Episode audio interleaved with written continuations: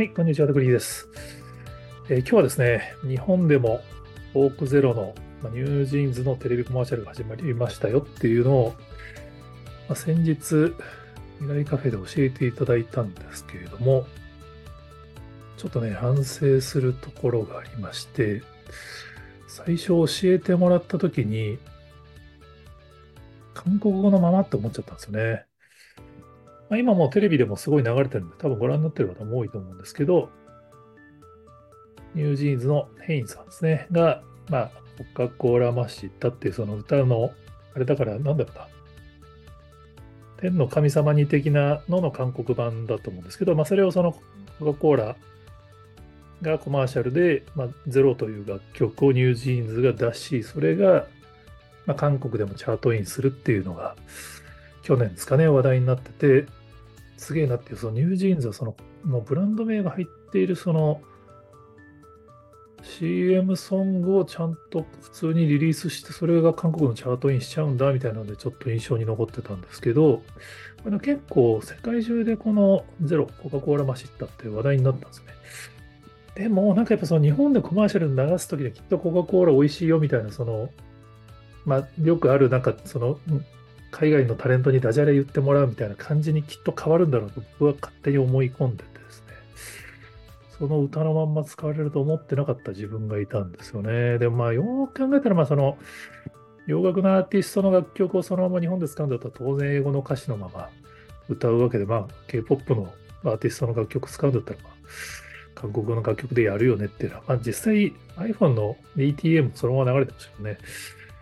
なんかやっぱりちょっとまだ自分の中で K-POP 結構聴いてるつもりなんだけれども、まだやっぱり洋楽と K-POP と J-POP で境界線を引いている自分に気がついてしまった瞬間でしたけれども、やっぱり、まあ、これだけ若者に人気があるって話ですよね。そのままニュージーンズをコマーシャルに起用して、まあ、韓国でヒットした楽曲をそのまま日本のコマーシャルでも使って。ちなみにちょっと今回もう一つ面白いなと思ったのが、この CM のメイキング映像をコカ・コーラのチャンネルには上がってないですね。コカ・コーラのチャンネルには30秒バージョンと15秒バージョンのコマーシャルだけが上がっていて、メイキングの8分ぐらいの動画が実はオリコンさんとかマイナビニュースとか、なんか韓国の情報メディアっぽいところの YouTube にフルバージョンが上がってこれ多分プレスリリースをしたタイミングで動画素材も元のやつを丸々メディアに渡してるってことですよね。これはコカ・コーラのやり方なのか、ハイブのやり方なのかわかんないですけど、これ当然もらったらね、日本のメディアからしたらフルの動画使わせてもらえるんだったら、そのまま YouTube に上げますっていう感じで上げると思うんで、まあ、それによってこのコマーシャルの紹介もできるし、まあ、メディアレス露出の機会も増やせるっていう PR のやり方なのかなってちょっと面白いなと思いましたね。やっぱりこのアーティスト、世界に人気のアーティストがいると、そのアーティストを通じて、このコマーシャル的なものもグローバルにできる可能性があるっていう事例だと思うんですね。まあ、これはあくまでコカ・コーラなので別に韓国の商品を海外に紹介するのを使ってるわけじゃないですけど、